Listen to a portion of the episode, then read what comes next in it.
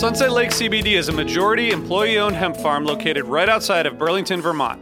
Before they started growing hemp, Sunset Lake Farms produced cream for Ben and Jerry's. Sunset Lake CBD doesn't use any pesticides or herbicides to grow any of its hemp plants, and they use organic fertilizer and other sustainable farming techniques to ensure the long term health of the soil and to minimize their carbon footprint. So, like all of us, my days are really stressful. By the end of the night, my kids are in bed, I'm taking a minute to chill, but I'm still unwinding. I recently started using the Relax gummies infused with CBD isolate, reishi mushroom extract, and ashwagandha root extract. I'm really glad I tried these because they really helped me get ready for a good night of sleep, and I really think I sleep better, so I'd highly recommend it. So check out Sunset Lake CBD today at sunsetlakecbd.com and use the code HFPOD for 20% off your order. That's sunsetlakecbd.com and use the code HFPOD for 20% off your order. Farmer owned, Vermont grown, Sunset Lake CBD.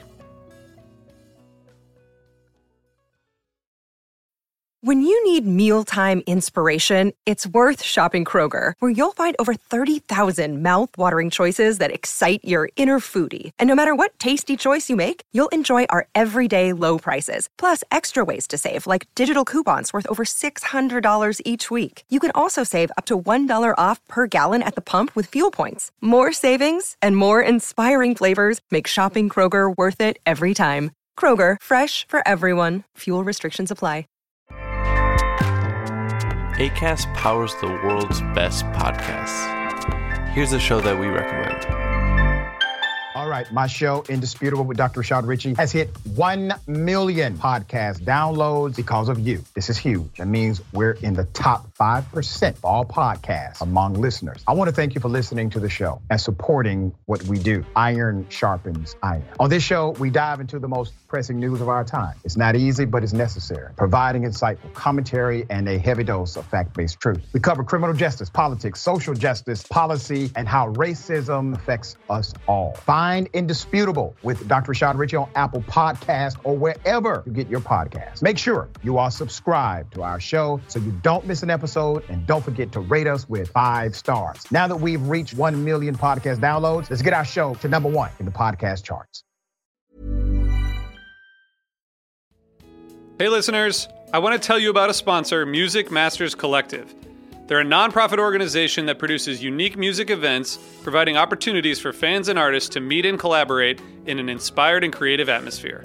Every week, they host different events, all with the opportunity to learn from world class musicians like Oteil Burbridge, Trouble No More, former members of the band, Milk Carton Kids, Nikki Glaspie, Bill Frisell, Shawn Colvin, and many more. This June, join the Fab Four, Joan Osborne, John Sebastian, Marshall Crenshaw, and a great group of faculty for the debut of Magical Mystery Camp. This all inclusive, once in a lifetime music vacation experience in the heart of the Catskills will be packed with nightly performances, workshops, speakers, song circles, open mics, and a lot more. If you're a performing musician at any level, bring your instrument. If you're a music lover, bring your good spirit. It's an amazing experience for individuals, friends, and couples alike. Registration is open, spots are filling up, so check it out soon. And scholarships are available. Check out magicalmysterycamp.com slash helpingfriendly to learn more. Osiris.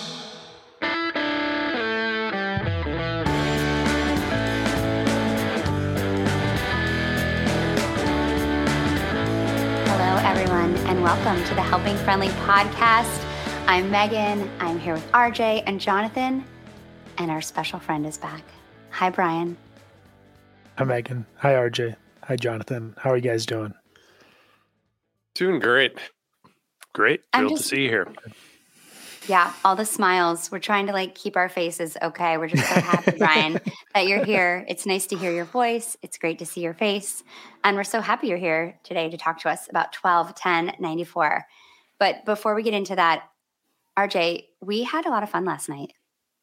Yeah, it was great. We had Osiris live at the Ardmore Music Hall. We had an amazing band. Um, these guys put on a, a show that I think we described it as sort of playing in the style of Phish 97, and it, it, it delivered on that. Um, we had a conversation up front, uh, Megan and Benjy and Tom and I about 97, and Yeah, this band was great. Um, there there were great great vibes. Everyone had a blast. It was really really fun. Yeah, it was so great. We had a really nice conversation, like you were saying, RJ, at the beginning, and it was funny to ask Benjy a question that was like, you know, anyone else would have answered like in this very like linear, like short way, and Benjy just went on this like epic tale, and it was just so awesome, and like somehow referenced like everything amazing in this in this answer, and then we got to hear some really great stories from Tom too. So it was a really special night for me, and just really fun and great crowd. So thanks everyone who came out. It was so much fun dancing. I got to see Benjy Eisen's dance moves in person, so it's pretty awesome.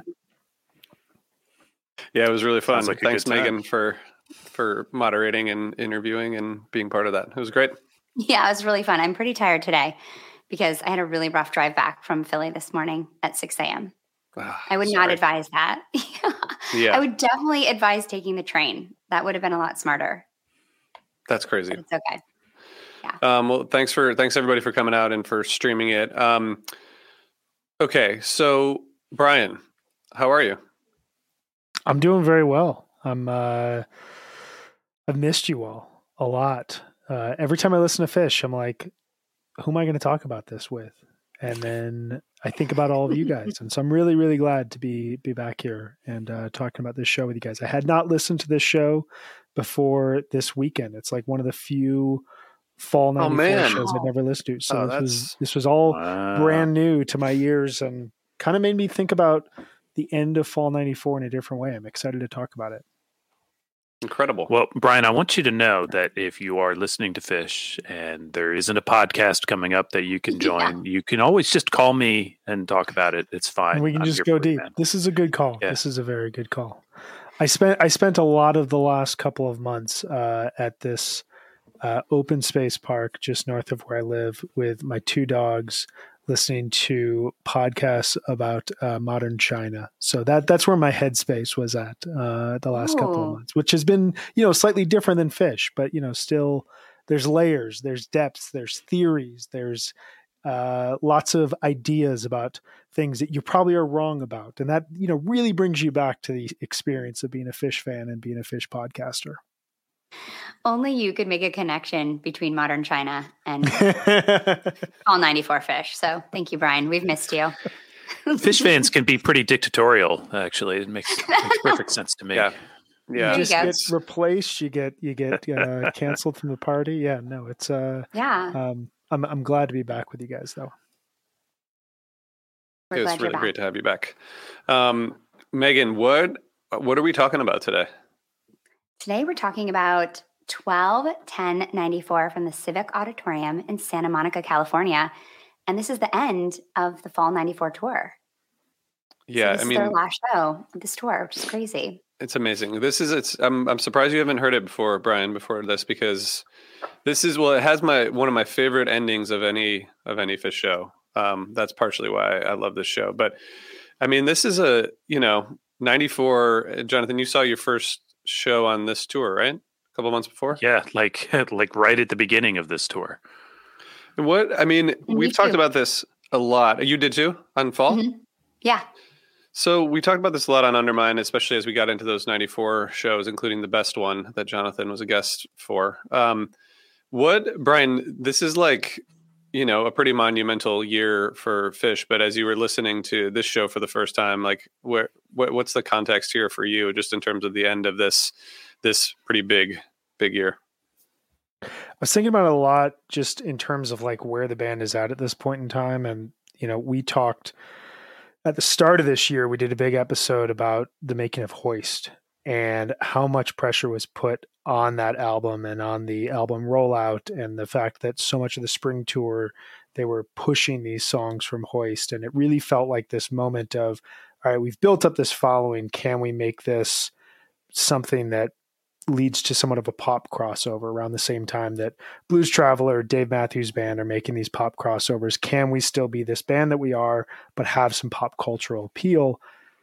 I think we'd all agree that that never really happened. Um, although I swear by the Down with Disease video, um, and you know, the next year the band is going to only grow in terms of like the venues that they can play and in terms of the amount of crowds that they can draw in.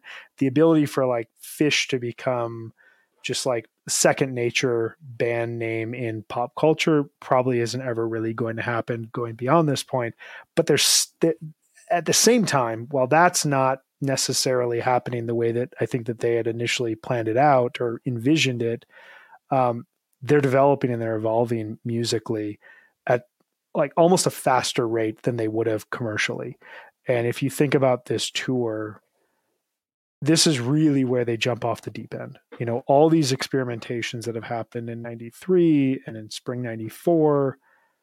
Think about the bomb factory, think about a- aspects of August 93. It's all kind of blown wide open with, you know, the Bangor tweezer, the Minneapolis David Bowie, the Bozeman tweezer. There's a simple from a couple shows before this that goes just out of, you know, completely out of this world.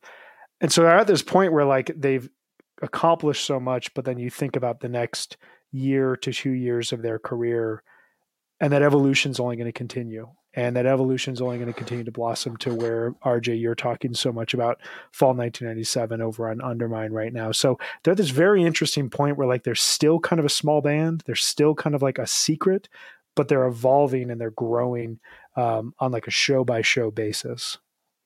I- I also have really couple- interesting. Oh, go ahead, Jonathan. I was just going to Yeah. add really quickly that funny that. Dave Matthews Band opens up for them at this show too, right? Yeah. Because they are having some commercial success more than Phish, but then they're the opening act at this show.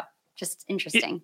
This is that uh, West Coast effect for both the Mhm. groups, right? So they can Totally. they can double up. Yeah, and that's true. Sell this room, but I I was going to mention that as well. But also in you raised a, that point about them trying to develop that commercial cachet, uh, if you will, that uh, commercial appeal, and if they had succeeded in that, I wonder if they would have accomplished the sort of growth that they did in the the following year given the you know that at least a good chunk of that growth is certainly attributed to deadheads moving over and Yeah. so forth which Yeah. might not have happened had they been you know kind of co-opted by the media the way dave matthews and blues traveler had because those bands i mean dave matthews definitely kept growing through that time frame but they grew differently and uh I, I wonder how that would have gone for Phish. We don't have to know though, fortunately, because we have this. We have this band instead.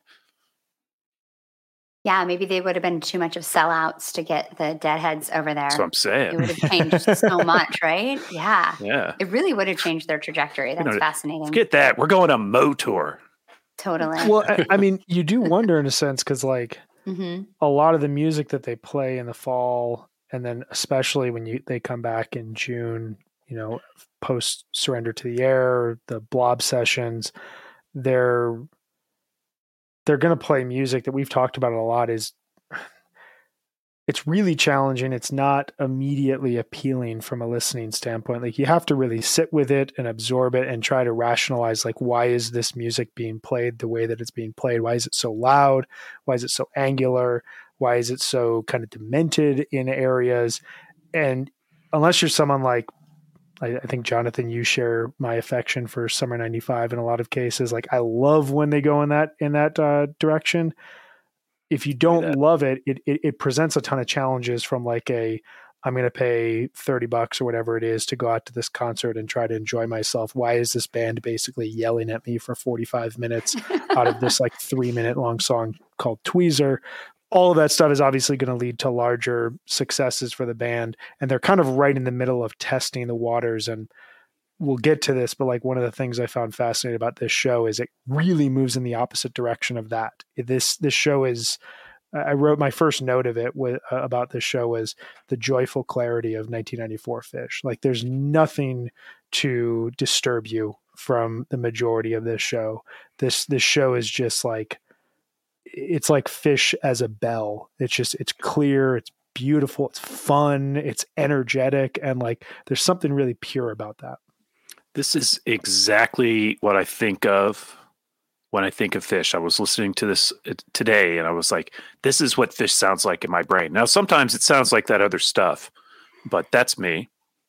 Um, but this is that 1994.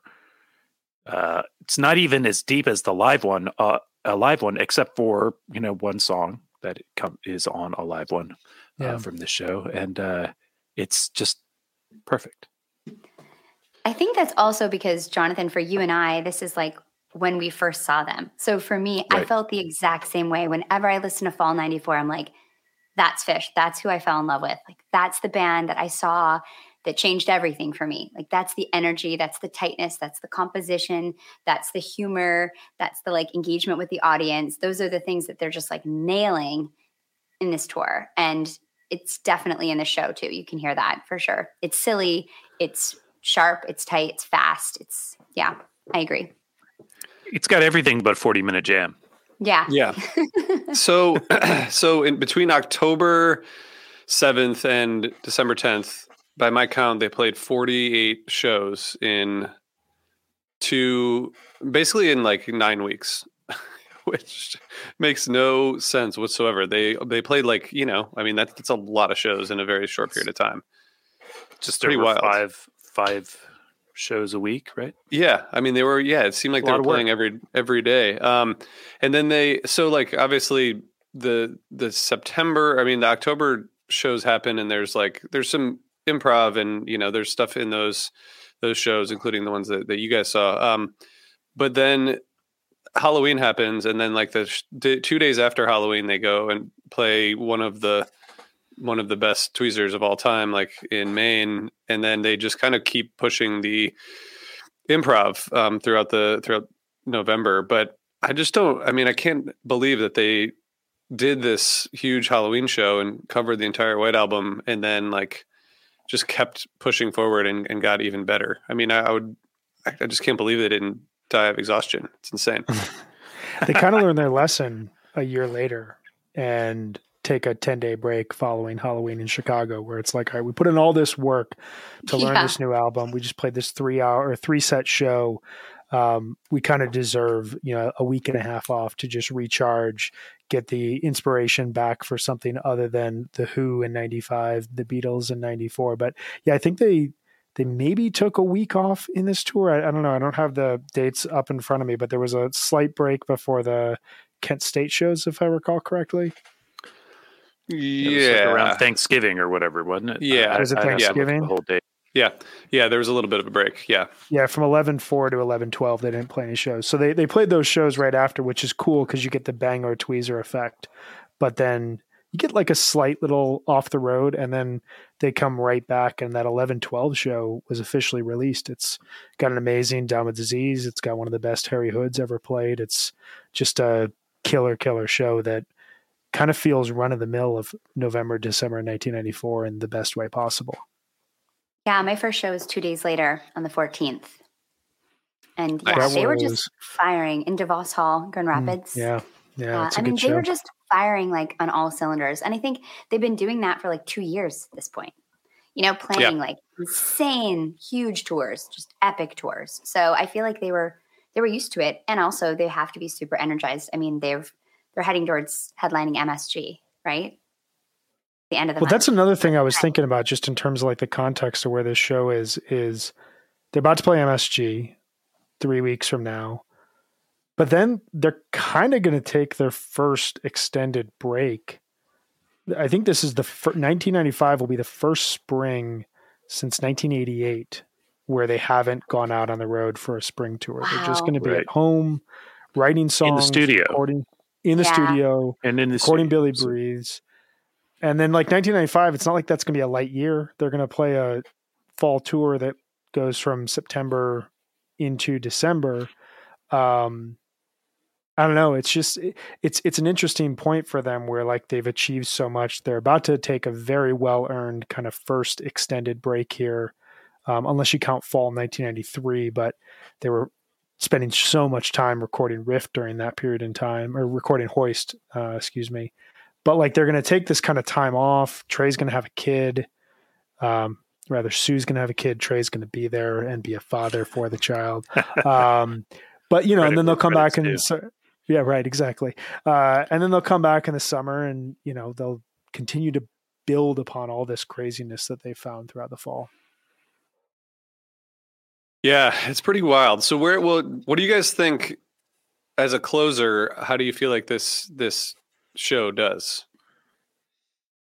I think it's great. Like as I said, it's got kind of everything you want and expect from a band this band at this time except for maybe a big long jam but the set list is good uh, the performance is good the stash is outstanding um, even though it's still like 11 minutes you know it's not but that's 94 i, I did another podcast recently about um, uh, 1994 stashes um, and you know that's they completely slayed this song throughout the year, and they managed to do it in very little time.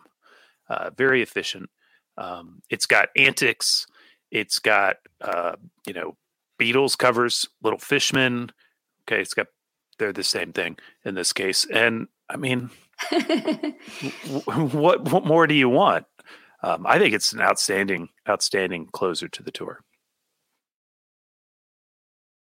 I think it's interesting. I so I think you're you're right. I think it's got everything but that 20 minute jam, and like that 20 minute jam is the but for the era and for the tour. But I think something that you were saying earlier, Jonathan, that really struck me when I was listening to this. Like, so my first tape was 11 17 1994, and the first set of that show is good. I mean, it's got a really cool Forbin's, but like outside of the Forbin's vibrational life, it's just a fall 1994 set one. And that's not in any sort of way a knock on it. Like they were at a point in this in their career where they could just play a show like this where we're just going to play the songs and we're just going to play them really well and they're going to have a lot of energy and they may not completely go off the rails.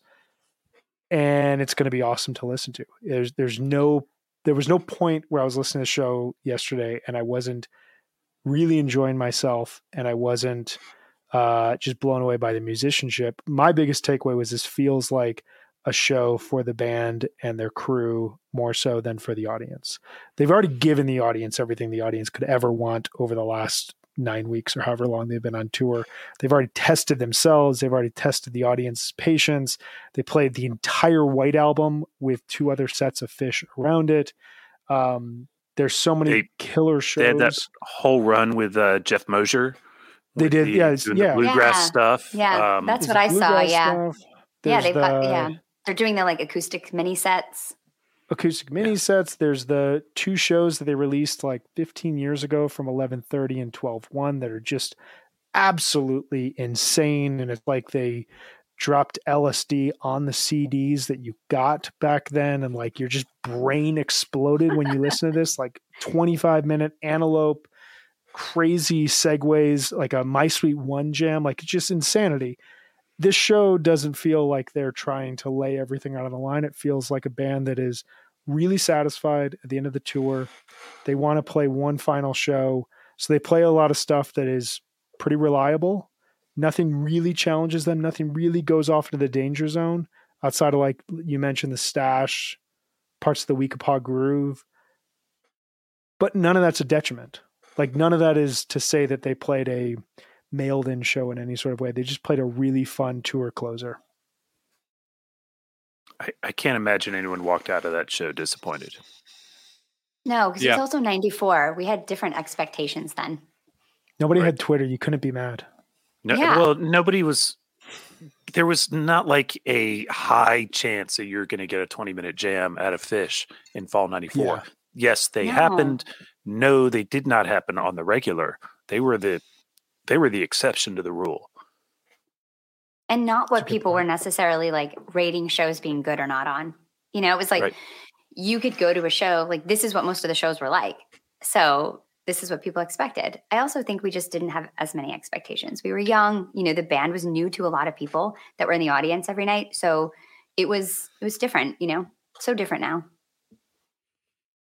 yeah. better or worse. Yeah. And this this show starts the the fee rift stash. I mean it's just so like we've we've said you know so fast and tight and like jonathan that stash is about 11 minutes but it it does get out there and they're they're really the 94 they're sort of perfected the tension and release in the in in these jams right? There's a lot I, from 94 as, as you mentioned. I love which this stash. crazy. This this stash is cool though because it has this like off kilter kind of descending, falling down note thing. It's just really cool how it like kind of breaks down and drops perfectly into the end of the song.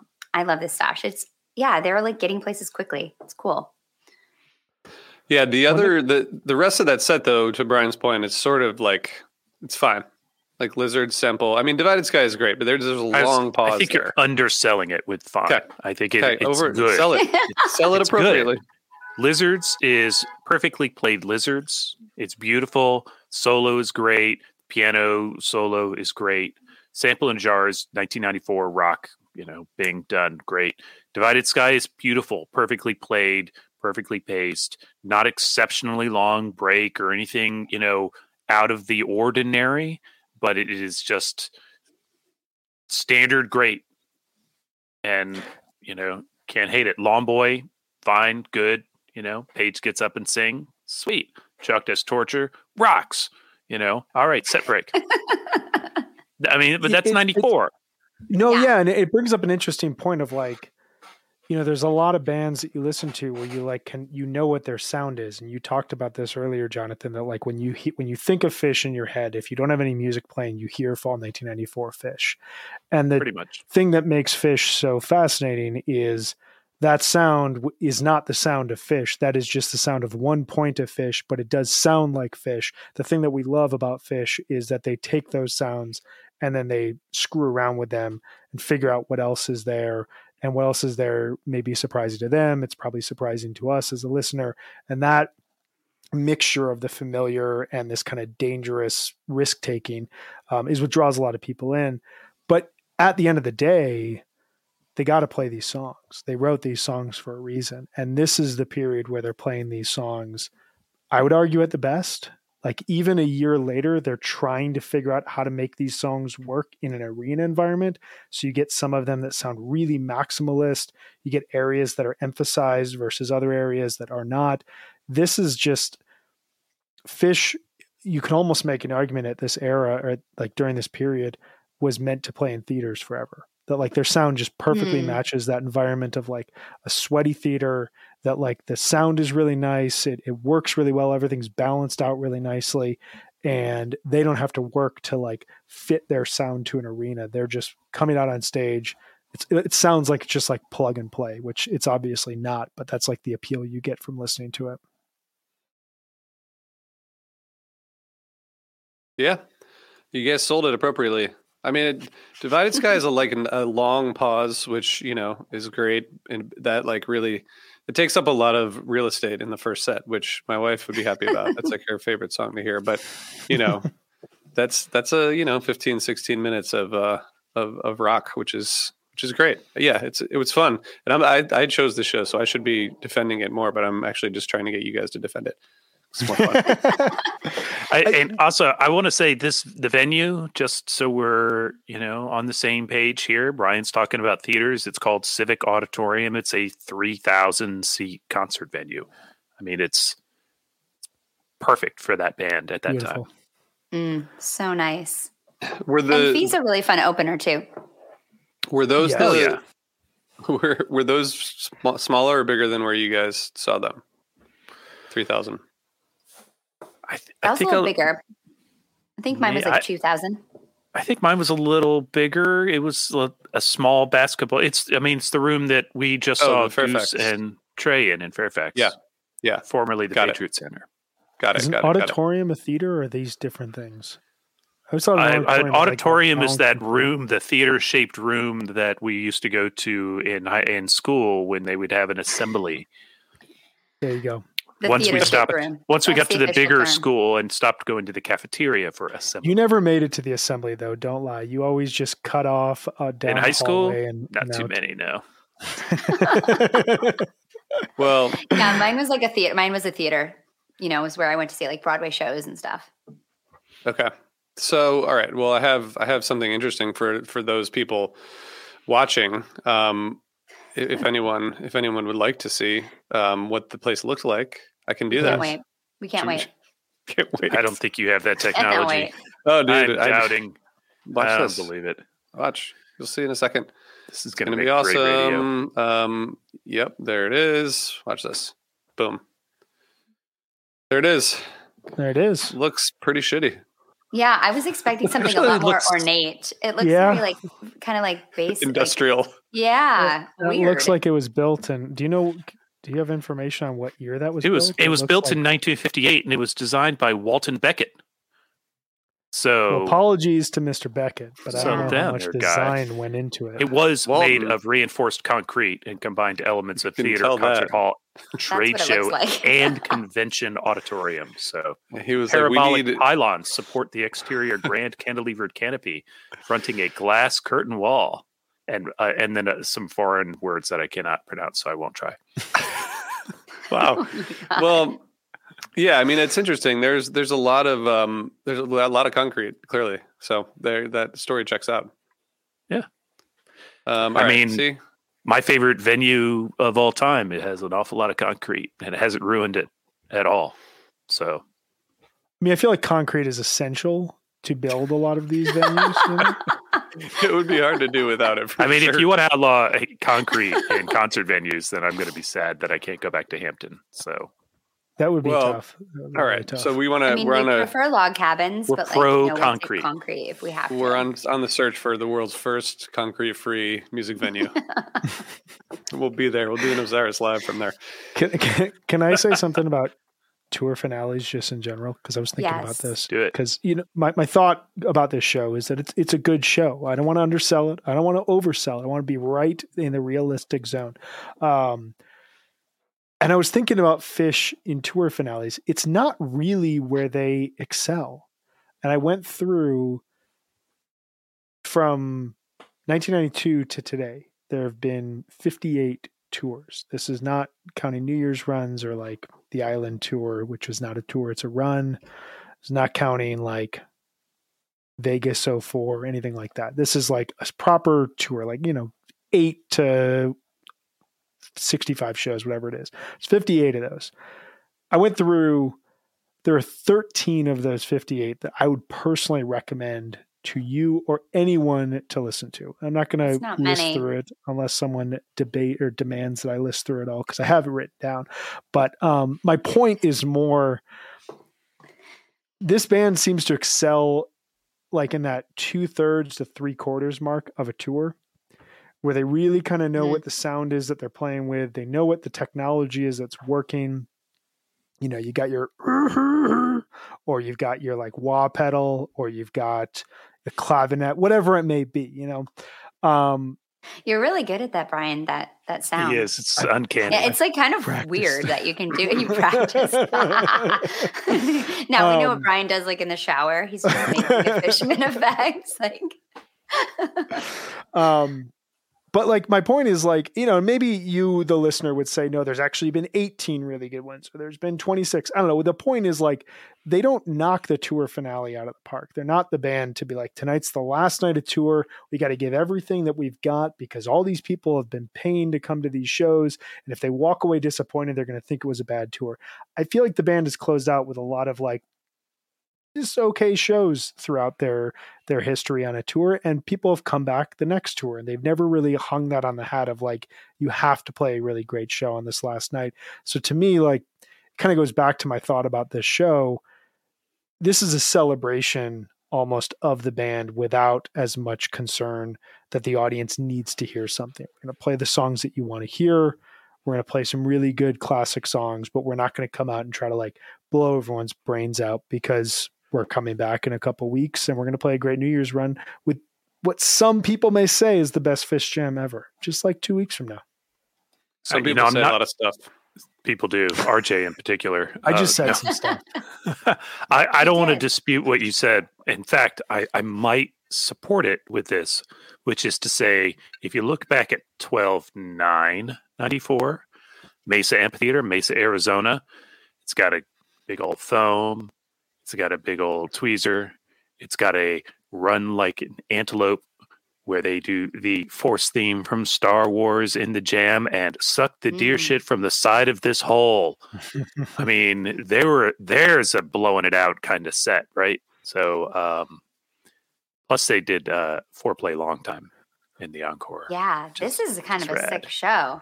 So th- that backs your position, I think, Brian. Yeah, Mhm. I want to just just two quick things about tour closers to follow up. First of all, when you all hear this, um, you, those of you who are watching live, of course, tomorrow is the tour closer of Undermine season four and of Phish's Fall '97 tour. Uh-oh. So keep that in mind when you listen to uh, that podcast and the show.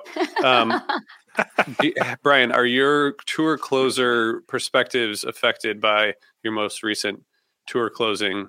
I was Atten- thinking attendance? the same thing. I was thinking the same exact thing. Brian actually want- secretly want to be hates mean. sticks. Partially. Not that, not that, thinking more not that tour Alpine. closer. I meant Yeah. the closer. Oh, Alpine Valley. Uh, oh man, that was a show.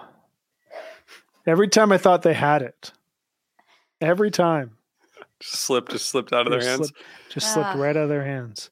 Well- Great seats though, great seats. Let me ask a question about this because I think it's also like kind of like the New Year's run thing, you know, like the night before the night, like Jonathan, you were saying about the night before this, and you know, like the thirtieth is always, The it's always the best. I mean, it's always great. until this Um, year. Shut your Yeah, mouth. thirtieth is going to be just them just sitting on So stage ordinary. No, instruments. it's fucking not. It's gonna be so good. Can I ask you guys while I have you here? Um, why do you think that that is? I mean, I've thought a lot about this over the years. Why do you think that that is like such a thing for Phish? And also, like in show business, how is that acceptable? And, and I just preface that by saying, like, it is one of my favorite things about Phish. But like when you think about, to preface one other thing, Phish is not sports, okay? But No, it's not. but if you are a professional sports team and you are competing at the highest level and you have this incredible conference championship game to get yourself to the Super Bowl and you like you're the Buffalo Bills, sorry lawn memo, and you just crush it, like destroy your team. I think that they won one of their AFC conference championship games like 58 to 3 or something and then you lose in the Super Bowl. Nobody is like yeah, but the AFC title game, that was it. That was the game. Everyone's always focused. Because it's not on- about winning and losing, Brian. No, I know, and I, Everybody and I, I want to get away from like the sports me- metaphor because you're, you're absolutely right. My point is just like in professional whatever, to not hit it out of the park on the night that you're quote supposed to, but you're known for your best shows are always these random offshoot nights, maybe the night preceding it. It's just such a crazy thing to put your to to hang your hat on. Why do you guys think that that is like a part of Phish and like their legacy? I mean, I don't think that they want that necessarily to be the way it Mm. is. I think that's just the way it is because of Yeah. things that, you know, we've talked about before, but just being that there's so much fussiness and extra preparation and technical shit that goes into the the gag and like there's extra people around and it's, you know, it's like rehearsing and it's just there's a lot, right? Whereas the night before it's like this is our last night to do whatever the hell we want, you know? And I think that also you can never really plan when these things are going to be like extra special. Totally. Yeah, I agree with that fully. Yeah, I agree with that. And um, I would say to your question about when is this acceptable in show business or whatever, when is anything Phish does acceptable in show business or whatever? You know, What is they, acceptable in showbiz anyway? Show business is crazy. Yeah, well, Mhm. no, but like if you're in the touring company of Hamilton, every night is supposed to kill. The reality is not every night's mhm. going to kill, and it's not necessarily predictable which one is going to kill. But everybody should be walking out of there going, "That was great," That's whether so they know that the next night is better or not. right. they don't but know. it's scripted, so it's totally different because it's not improvisational. It's Right? True, not being but the, ener- the energy moment. is not scripted, and Yeah, but and- energy you have to deliver at a certain level, right? If you're like a Broadway performer, Well, and that's what- that's kind of to the at that point. level, right? But they're doing something harder to create art that you're making up in the moment is harder. It's harder. But that's again, that's my point is that Phish doesn't the rules of of entertainment don't apply to Phish. yeah. They they just make it happen. And I, I I think that you know, kind of to double down on what you said, Megan, about you know uh, the the night with the gag, the New Year's show or the Halloween show or whatever is you know, there's a lot of pressure and a lot of other stuff built into that. And so the night before, they're going into it with a none of that pressure on that moment, but also, mm. you know, the the opportunity to make sure this one is good too. Because tomorrow's going to be great. We're going to have all the thing and the stuff, and everybody's yeah. going to walk out of there going, "Wow!" So tonight, yeah, let's just, just kill it. And so they do that said, I, I want to talk more about this show uh, because I like it and I have more to say about the Okay, so we're not going to just debate art and sports. We'll get back to it. yeah. Can, can, I hear RJ's not take? here to debate no, I, I, yeah, no, please. No, it's okay. I'm just tired. I just I want no, I don't have much to. This, I don't have this much is one of my add. favorite things about about Phish. So this is not like in any sort of way a slight. Like this is why I listen to this band. Yeah. No, I understand. I mean, I. Yeah, I mean, I don't have anything. I it, it, these are like the kind of things that are not. You know, there's no. We have no idea, right? We don't know anything. I mean, not that that should prevent us from talking about it, but I don't know. You know, um, I do think they. I don't know. I think like the New Year's thing seems pretty self-explanatory in the way that that Megan described it. But yeah, I don't know. I mean, you'd think like I guess the thing that that this comment kind of makes me think about, right? It's like I don't know. Like I don't even think they know, right? Well, it's they're magic. Like, it's magic. The real it's secret is art. It's magic. You know, it doesn't happen with a formula. It's it, some yeah. nights it hits, some nights it doesn't. Some nights they want it to hit and it does. Some nights yeah. they're just playing a fun show. Like, you know, there's so many variables that go into art like this. And so much of it is also just, you know, magic. Yep. Which is why Real we secret chase is it. Page only likes round numbers. So the 31st is not really always playing. Fuck, Jonathan, you're not so. supposed to tell people that. That's like the insider secret.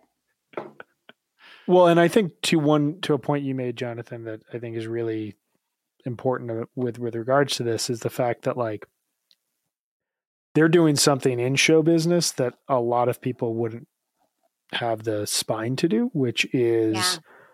walk on stage and allow things that we have no ideas, uh, no idea that these things could happen to happen. A lot of people yep. and a lot of artists and a lot of performers and entertainers have to go on stage with the knowledge that like this is how things are going to go. Otherwise, we're not giving people the show that they have paid for. We're not giving them the show that they've expected. And to bring it back to this show, I can still do that. Something like the Weekapaug groove that goes off the rails into this yeah. really weird, like kind of dystopian little jam segment that, to quote Scott Bernstein from today's Undermine. It just goes on for one extra minute, but that extra minute is so, so, so important and so essential to the show. You have no idea what's happening. Then out of nowhere, you're kind of in a hold your head up jam, but you're not really in full hold your head up land. And then Fishman starts singing, Why Don't We Do It in the Road, which is just like one of the more obscure Beatles songs to bring back at this point in time. And then you're back in a full on hold your head up. I mean, it's just, it's the type of thing that you know, it probably won't make a best of fall 94 playlist, but it will be the type of thing that when you hear it, you hear again like those little snapshots of what makes fall 94 so remarkable.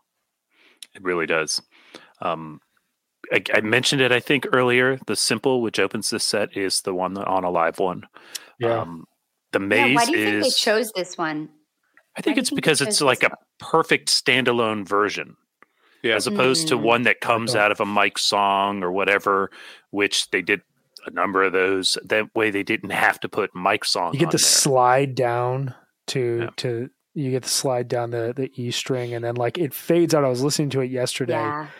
There's like a slight pause before Maze starts up, and it's the perfect thing that if you're making the record, you just cut that and then you're good. It sounds clean. It's a really yeah. satisfying simple too. There's like this like driving force to it. It's like galloping feel. It's really, really good. It's beautiful. Um, I want to comment on the Guyute because it is just beautiful. Chef's kiss. And I saw the second one at the second show of tour at my which was my first show.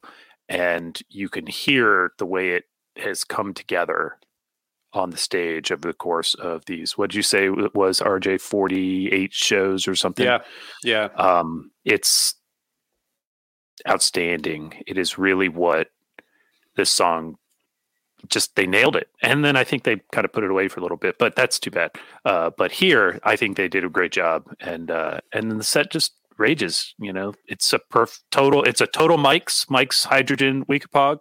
Yeah. Uh, so that's good. We want that. Got some fishermen, poor heart, only just the one kind of poor heart, and then uh, Great Slave. Yeah. I mean, I mean, not like you know peak write letters to your mom kind of slave, but a really good one. They they played Guyute 18 times in those 48 shows. So they were they were really, you know, they were getting Flog the lot. new ones. yeah. And if you just look back at the last 10 days, they play at the 26th, 28th of November, the 1st, 3rd, 7th, 9th, and 10th of December. And then we play it again on 12, 29, 94 before. I think they it off wanted to put it on the record, Hmm. and Yeah. were trying to get one. Oh. Yeah. Um, but that's then not- they uh, they didn't, Hmm. and they revisited it and revamped it a little before it you know came back. Brian, there's a you- strange part of me that wishes they would still play it this way. Like Oh the yeah, pauses in it and like Yeah, the yeah. silence I as they're like it going too. through it. yeah. I just I, I can imagine it'd be really hard to play now, but like that like slow build up of the guitar before the lyrics come in, I was just like I was kind of on the edge of my seat. Yeah, Yeah. it's a really good love it. feeling. Yeah, it's Yeah. nuts. Um, Brian, on the eleven twenty three ninety seven episode of Undermine, you guys talked about night night to night repeats, and this is the twelve nine and twelve ten. Guyute is is one of them, but it doesn't happen very often. So you get these like, I mean, if you're if you're on tour, you're gonna you're gonna see a lot of Guyute. Yeah, you're I- I mean, this is a song that is in the regular rotation at this point in time. I wonder because it takes up a lot of set time. I know. I'm wondering not. like what people's thoughts were. Nobody complained in 1994. We've learned that already. People didn't start complaining until oh. 2.0. Also, were people going to like tons and tons I- of shows? I didn't in say at all. I don't know. yeah. There were definitely It- people who were doing going to a big stretches out there in '94. Yeah, Yeah, I mean, I get if you're doing 48 shows, there's a good chance that you know yeah, not many people are going to see all of them. You know You what I mean? go to Like, all not like you shouldn't it's not do like that. I now, just- right? I think right. there's when many you- reasons why you shouldn't do that. Yeah. I mean, I do wonder what, what I that would was go like back in time and do it in a heartbeat. I wish I had. I honestly, Yeah, I don't regret not doing it, but I wish I had. I wasn't doing shit that fall, man. I should have been on Phish Tour. I guess I wonder like this is you know they didn't tour the fall prior the two falls prior they play uh northeastern college theaters run throughout um you know their their home turf if you will. You hear all these stories about people who you know did their final or rearranged finals so they could see as many December 1995 shows as possible. Same with 1997 94 and 96 is interesting though because they end the tours out west and so they go out west at that point in time to spread their fan base but i wonder how many like show to show people there were going from you know if you look at just december you're going from salem oregon davis california san jose chico down to santa barbara san diego mesa santa monica like you could do this if you're in college in california and just kind of go up and down Oh, the yeah. coast at that point in time but you're not where you're probably not getting a lot of northeasterners flying out during peak final season to go to these shows Again, I wasn't doing shit. I should have been there. Well, You should yeah, have been in a van driving around, By the hauling river. fish. just if you ever, yeah, if you ever get to re, you know, redo that, pick me up. I was only 15, so I don't know. We'd have to make up a, That'd have been a story, weird. but i was in fourth grade doing everything i could to get a sega genesis like that's all You I were pick Brian up Sega point in my life. Genesis. Well, we could we could pick you up, corrupt you. That imagine all in 94, all of us at different ages and being like I generally, kind of love this. Just like generally Brian in the teenagers back, and like Brian's, Brian's in fourth grade. Brian's in the back, like you know, eating a peanut butter and jelly, like you know. Well, i gotta call my mom Megan and I, the adults in the room. Yeah. Which at that time, if you charge. looked at me and thought I was an adult, you were making mistakes.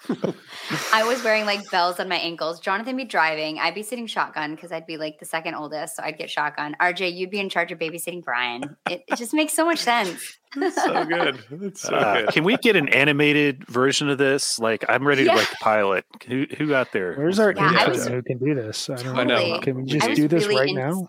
Perfect. I was like into smoking a lot of cigarettes then, so I could like, you know, Brian would like pack Mm. my packs for me, and then I could like smoke cigarettes out the window. It'd be great.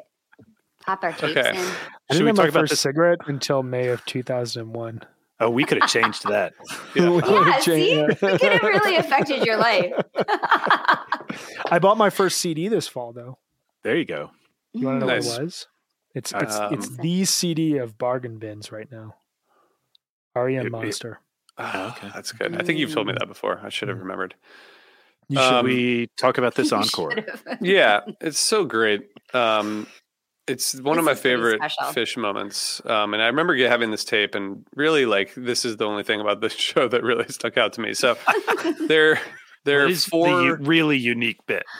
Yeah, Yeah. four shows, four times played. They actually played it twice. This Chalk Dust Torture reprise twice in Deer, at Deer Creek 2000. Which so four shows they've played at the set. This is the first, and um, it's just great. Like you you said earlier, Jonathan, um, or maybe you, Brian, about like playing for the crew and the and and not the necessarily the fans. This is clearly the the capstone to that, and I just love hearing like the you know the thank you to to all the crew and the individual shout outs and and also like the Chalk Dust Torture reprise is a great song. Um, so I, I feel like maybe they'll bring it back.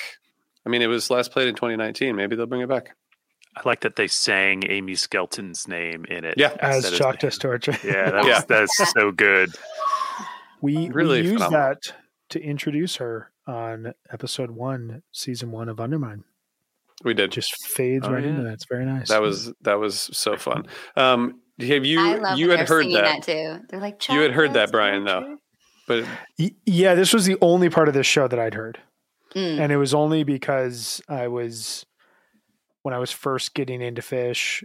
One of the first shows I was told I had to get was Deer Creek 2000, Mm, mhm. um, which is still, I mean, it's I think that's a brilliant show. Um, and then at some point, I think whenever the re-listen app appeared, I was going around just trying to f- figure out like setlist oddities and going back and doing my due diligence. It didn't happen because I didn't trade tapes because I was nine years old when these shows were happening. Um, Lame excuse.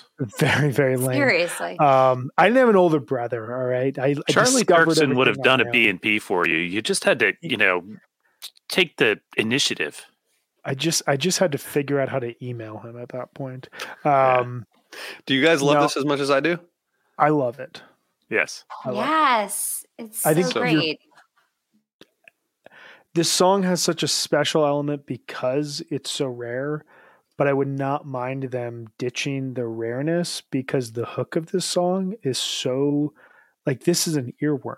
Every time you hear them, like like the Deer Creek 2000 version where Fishman yells like, "Come on, everybody, sing along!" and then everyone comes in with "Chalk Dust Torture." It's just you talk about like why this band couldn't have been a pop band. Like this is a freaking pop song. Yeah, if they had ended the album with this, it would have changed the world. Totally different. Their world. We've been- we might not even be here. Not any of us. No, no. We would have Uh, gone on Motor. I gotta say right. that We've been um, more hardcore. our friend Matt Higgins said that they they did bust this out um, in 2019, 12 8 2019. It was, that was the first time played since that um, July 11th, 2000 show. So 524 shows. Um, I was looking at Small this gap. another another tour closer. This Charleston 19, 28 songs were played at that last Charleston show in 2019. It's a It was lot of songs. concert. It was a lot. I mean, it's a lot. of Oh songs. yeah. It's a lot of songs. Um. Anyway, back People to the talked about that show before. People have opinions about that show. It's true. Yeah, they do. Well, as as a Chalk Dust Torture reprise uh, and and encore, you know that that should give it something. Yeah. Slight Something. cachet. It kind of needs to come be in that encore slot, but I feel like this would be a really good show opener. Hmm. It would be kind of one of those that like the Hmm. place would just lose its mind. Yeah. Opening with a reprise. I mean, Phish has done that. I've seen it. Yeah. couple of times. I've seen So it. why not? Yeah. Wow. Wow. All right. Now this is like a good call for like my pick five for like the tour closer. Now I feel like. Yeah, I like it. uh, New Year's Eve, set one, slot one. Chalk Dust Torture. Boom. reprise. CDT reprise. After you guys got the Chalk Dust Mm. Torture on the 30th, we'll get the reprise the next night. All right. If that's what you say, Jonathan. I'm writing the set list now. You didn't know that? Oh right. All right. Well, um, what else? what else about this show? Well, and then Any- the show ends with good times, bad times, which is Yeah. just a great way to end the show. Yep. Yep. Telling, I think. Yeah. What do you guys think about like they take two weeks off, they come back for the New Year's run, and I don't think I they saw the sound next like show a- after this. You did. I don't think they sound like a different band, but they do like there is always that slightly different sound between a winter tour, fall tour ending, and the band that comes back for New Year's. Do you have any like obviously we don't know, but any thoughts about like the subtle evolution that happens from this fall tour to the New Year's run ahead of a six month break leading into 19 the 1995 summer tour? I think it has a lot to do with sleep and how much they've gotten. Um, I, Hmm. it, at least in this case, I think there are other years where there are bigger jumps or drop offs or what have you. Um, a lot of people I know in '97 were really disappointed by like the 1228 show after the fall tour. Um, I don't think that 94's 1228 show falls off. Um, I think it really maintains the line more or less. Uh, if you compare it just to this show right here, and I'm pointing at my other computer screen. If you're anybody watching is wondering, if you compare it just to this show, I think it might be a little, little more hype, a little hotter, but I don't think it's substantively different. I think other than they're just they're fresh and rested and ready to rip it up.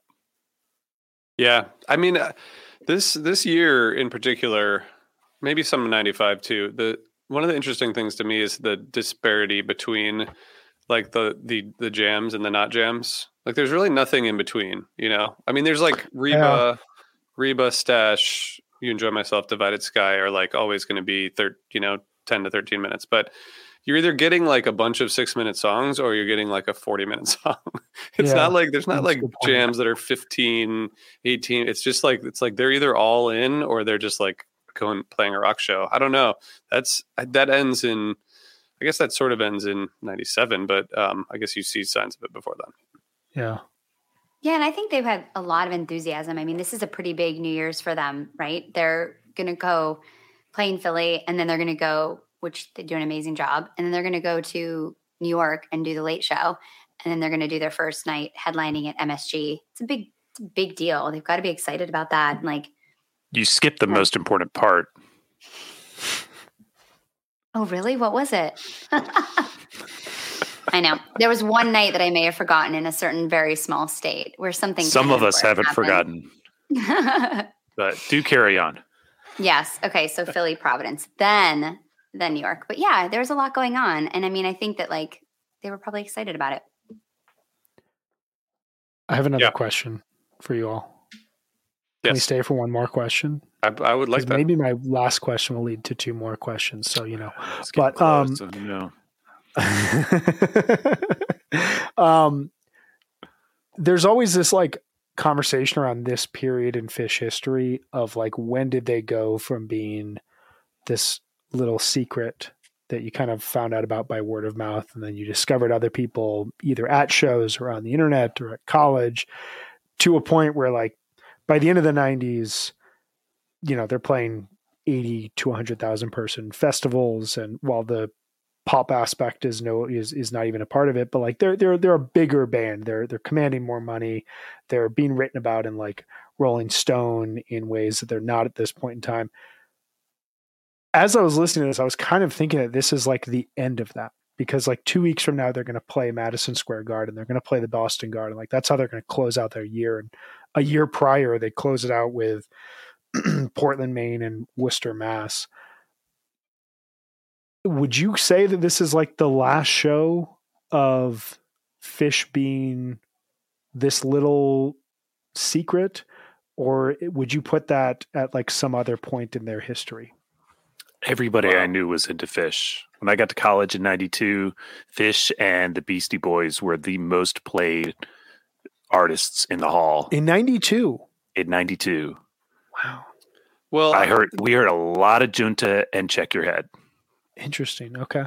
So It think wasn't like that where I went to college. I mean, there was like a lot of us that like Phish, but we were definitely, and I went in 95, we were definitely like the minority. Like we were like, you know, the weird little hippies. Well, I think okay. So I think there's two different things. First of all, um, the Incredible Perp says, "I've missed Brian's final questions." These So have we. there's a reason why the the episodes that Megan and I do are like 38 to 47 minutes, and and then when all four of us are here, you know, we're pushing an hour. That's how it goes. You need some final questions. So there's two. I think there's two separate things. One is popularity and like word of mouth, right? Which Jonathan is kind of what you're saying, but but to Brian's point that like if you look at it by the numbers, it's almost certainly true. Like the next Yeah. Summer they start playing starting with the Boise State show at six seven ninety five, which is like a thirteen thousand person. Like they just start playing huge venues. Like Yeah. every they don't they don't go to small venues in, ever again. Really, I mean they do. You know, for little One off shows here and one-offs, there. but Yeah. ninety five, you're getting every big shed that summer. I mean, and and then you know the fall is mostly big venues. Also, I don't know. It's interesting. Um, I th- so I think if you look at it by that, like the the crowd size and the venue size, this is probably the last time you're going to get to see them in a three thousand person venue concrete. yeah. Yeah. concrete. for for a long time. It did feel Um, that way too. I mean, I feel like, you know, I learned about them in like 93 and I felt like I was just learning about something that not everybody knew about. And then by 95, it felt like, yeah, a lot more people. It just felt, felt different, I guess, because the size of the venues they were playing in. It felt like they were just as big as the dead, which they weren't, but they became that way quickly. Well, I, and also, sorry, Megan, I just want to, I do want to say that just I'm looking quickly at 95, and in case anyone wants to get mad at me, they did play the Austin Music Hall in Austin, Texas, was is pretty small, and I think like the the Palace Theater in New Orleans. But so there are exceptions, but I think generally Like out of they're- market places. yeah, exactly. out of Yeah. market. Aren't going to test And they're them one-offs. to play. I just want to say that there is nothing small in Texas, even if it doesn't have a large capacity. Well, and even when they go back there now, like Grand Prairie, what like 35, 4,500, something like Yeah. that. It's Yeah. maybe, maybe big, but it's a it's a it's a modern theater. It's definitely not a concrete theater. It definitely has better aesthetics. There's concrete in there, I guarantee it. Under that rug. There's got to be somewhere. I gotta say, dude, the this is reminding me just a little bit of the conversations we've been having on Undermine. But like they played the Palace, you know, that was my first show, 10, 28, 95.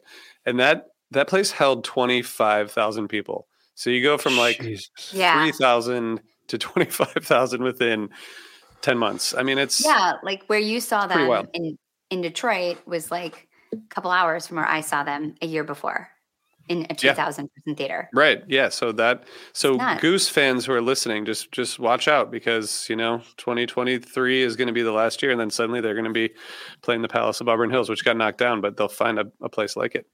RJ, So- don't make these goose tickets harder to get. Jesus. I'm hearing a lot of complaints from people on the East Coast. I, meanwhile, I've got them playing 10 minutes up the road Yes, this, this Oh. weekend. I'm, And that's going to be nice. really excited. I know. We're Uh, not jealous. It's fine.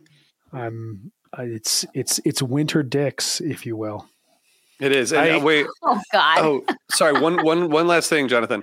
Cold. Ryan dick. Storm has joined the chat, and Ryan Storm and his Storm Sound group of podcasts, including almost always, almost, always there, always almost there podcast, There which is is. about Goose, has officially joined the Osiris family. So Yeah. thanks, so Ryan, and awesome. welcome, Right welcome on. to the. welcome. So we'll have more of this, uh, more of this cross cross promo. Anyway, sorry, Jonathan, you were going to say something. Well, I was going to say that you know they yeah they kept ping ponging in size. You know, when I saw them in twelve one ninety five, it was a seven thousand some seat venue. Okay. So it wasn't all big, but really, if going back to Brian's original question, I think I want to lean towards that New Year's 93 run as probably being the line. You have, Mm. you know, Bender Arena and New Haven Veterans Memorial Coliseum as the openers for that run. And I mean, these places were small and not big. I mean, DC, I guess, arguably a big market, but you know, it ain't no New York City. So sorry, DC people. Oh wait, I'm one. Um, you know, and they uh and and as you mentioned, Brian, you know, Portland, Maine. This is not this is not big time. The next Yeah. year, it's Philly. It's a city that's not quite Boston because they go to Boston for New Year's and New York freaking city at MSG. That's big time market. So. I, I think that's at 93 because after that you were hitting they were hitting the arenas. They they played slightly bigger summer places and they were they were on the surge. That's where the upswell is really going. Yeah, that's a good point. Yeah. Yeah.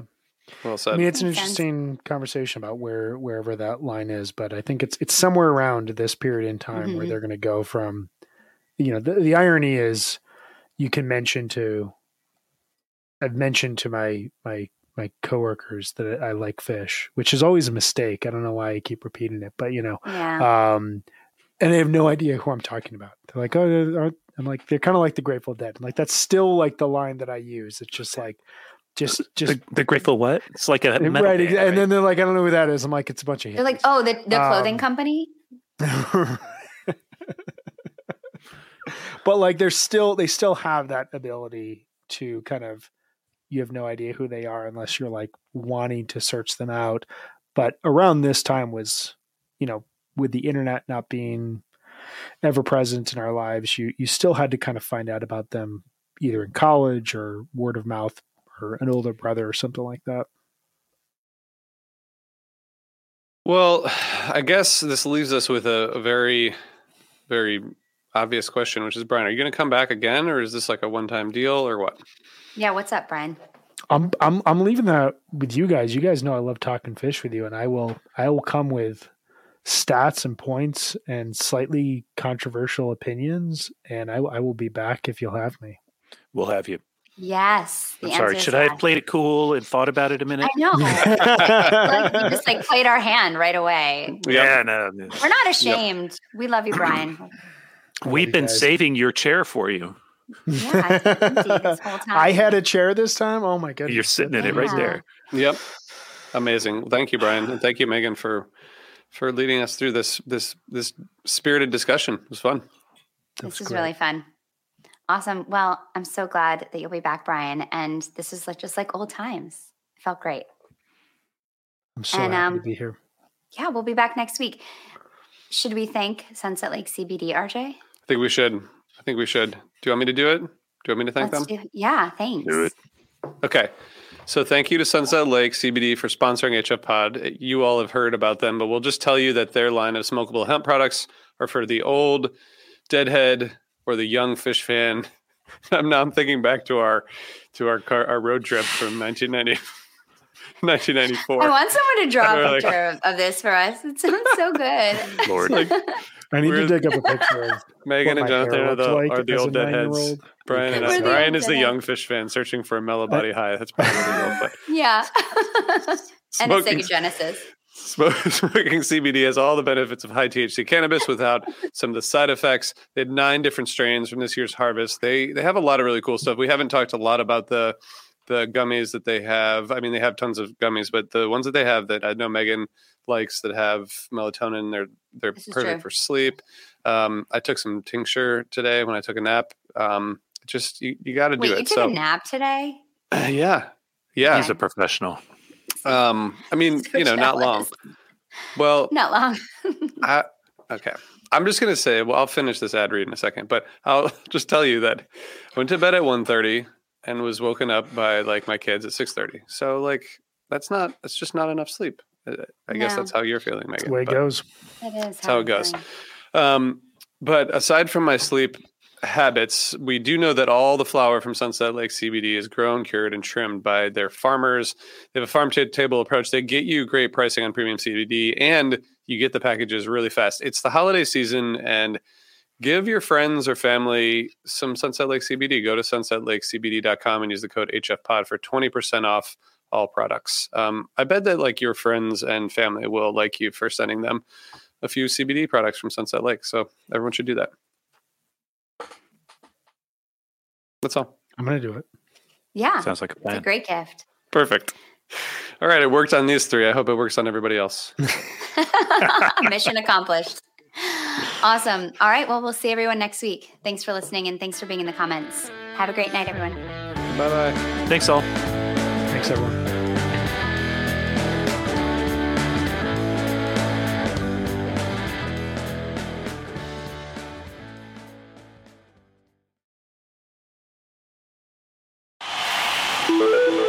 Osiris.